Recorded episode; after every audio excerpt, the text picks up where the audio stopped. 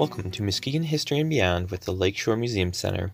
For many of our podcast episodes on various places and people, you've had the ability to see the place or see things left behind by the person still in Muskegon today. However, the topic of today's podcast is more notable for its absence. A journey to its location might leave you a sense of its footprint of old, but it will be hard to picture it. On today's episode, we talk about the formation and removal of Pigeon Hill.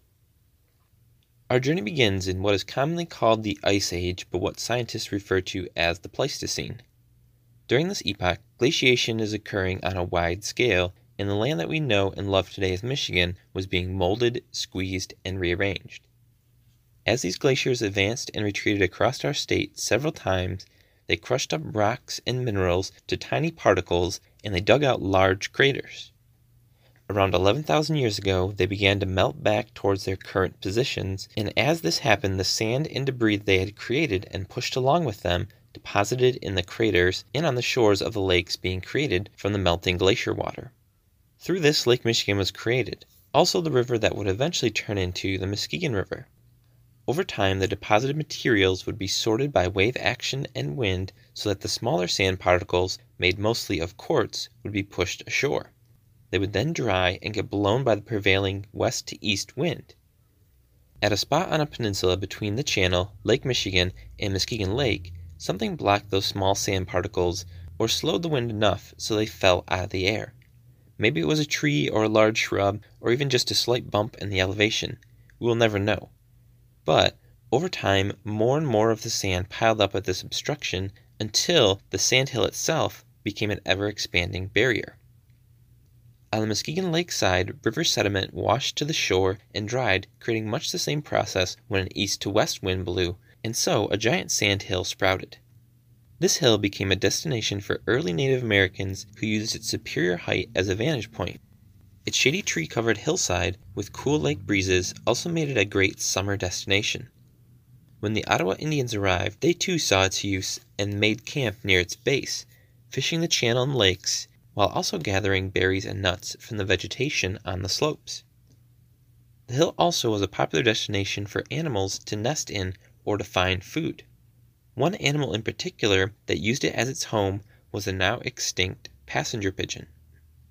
It was these large flocks of pigeons who stopped there that gave the hill its name. Sadly, those pigeons will be wiped out in Muskegon by the eighteen eighties, not surviving the lifespan of the hill, and passenger pigeons as a species would become extinct in nineteen fourteen. As European traders and settlers moved into the area, they also saw the advantages that Pigeon Hill offered. The hill soon became a popular destination for those local and for those abroad who wished to climb the slope to catch the view of the lakes and Muskegon County laid out before them. In the wintertime, the hill made a great destination for those brave enough to sled or ski down it. During the warm months, picnickers and outings routinely made the hill their destination. Educational and artistic experiences were also taught there, as many a painter and poet found inspiration in the hill, including Douglas Mallock, Wally Berg, and Victor Cassanelli. Trigonometry students from Muskegon made measuring the hill a fun school activity and give us a good estimation of its height in nineteen oh seven as two hundred seventeen foot tall, which is just under the size of two High Point flats, the tall white building in downtown Muskegon, to give you some perspective.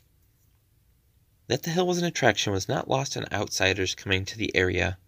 Parts of the hill were owned by private individuals, including a David Irwin, who was approached by a Chicago group of investors who wanted to turn the hill into an amusement park. The proposed park would include an observation tower at the top, a scenic train route riding around the hill, and slides from the hill down into Muskegon Lake. Now, I don't know about you, but this sounds pretty awesome, difficulties of building on a sand dune aside. This deal, however, didn't take, and many sections of land were sold to people who built cottages at the base of the hill. While using its natural setting was one of the most common thoughts, using the actual sand of the hill was a target of other businessmen. In eighteen seventy-nine, the Muskegon Lake Railway Company was given rights to build a track along the base of the dunes running parallel to Beach Street. They used these tracks to bring rail cars to the hill and fill them with sand.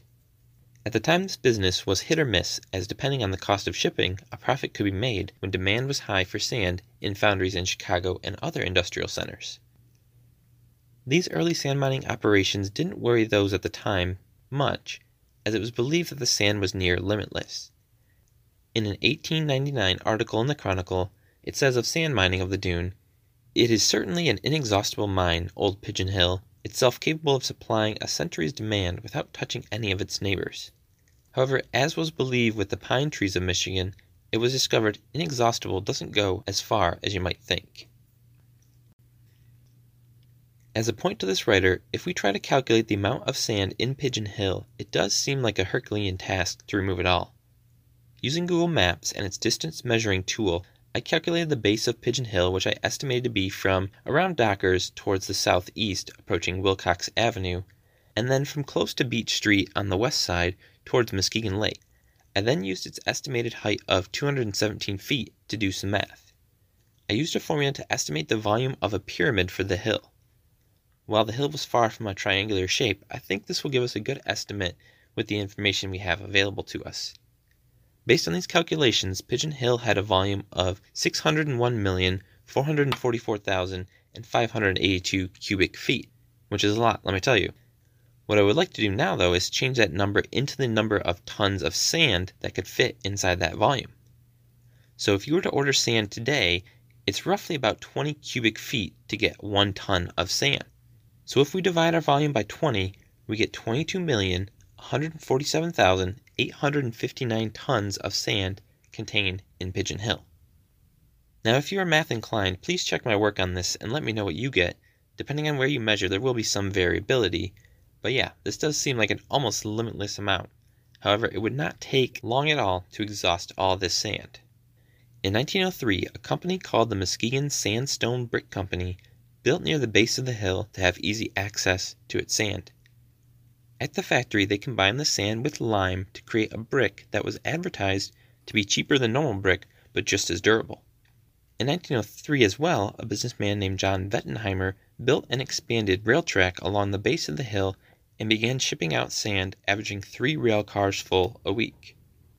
That same year, a writer in the Chronicle mentions the need to preserve the hill as a tourist destination and worries about the dangers of carting away sand like what happened in Michigan City, Indiana.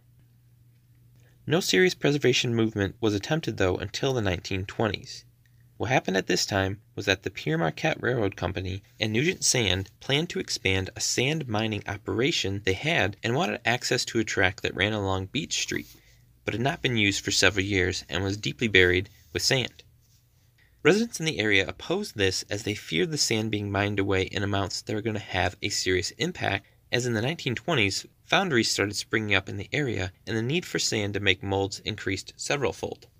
On June twenty-fifth, nineteen twenty-five, two plans were proposed to save Pigeon Hill, whereby in one plan, the city would use a bond to purchase the land from Nugent Sand, Pere Marquette Railroad, and Robert Ferguson, a private landowner, so that the hill would all be under city control and could be preserved. The other plan was for a group of citizens to buy it and then sell it back to the city, with the understanding that the city would preserve the hill in perpetuity. However, the two companies would not sell, so neither plan was accepted.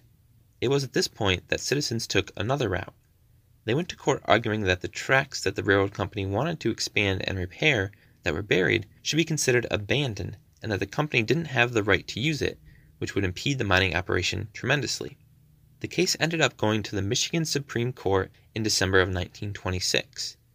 At the court, they decided that the tracks were not abandoned and that the company didn't need to get permission to uncover and repair them from the nearby homeowners, as the original rights for the track and land had been attained on December first, eighteen seventy-nine by the Muskegon Lake Railway Company, and these rights were sold to Nugent and Pere Marquette through purchase of that company. While the tracks were for a long period not in use, they have been used frequently enough to warrant not being considered abandoned. With this ruling in hand, Nugent created a company called Sand Products Corp, which took over the operation. They extended the tracks and also built a dock for freighters to access the sand. The first load of sand was shipped out in May of nineteen twenty-eight and was six thousand tons worth. Sand mining continued, and by the early nineteen forties, small mounds were all that remained of the hill. By the nineteen fifties, the sand was all removed and mining shut down. For many years after, the property sat vacant, until in nineteen ninety-two, the construction of Harbortown neighborhood began. Thank you for listening, and we'll be back in two weeks with our next episode.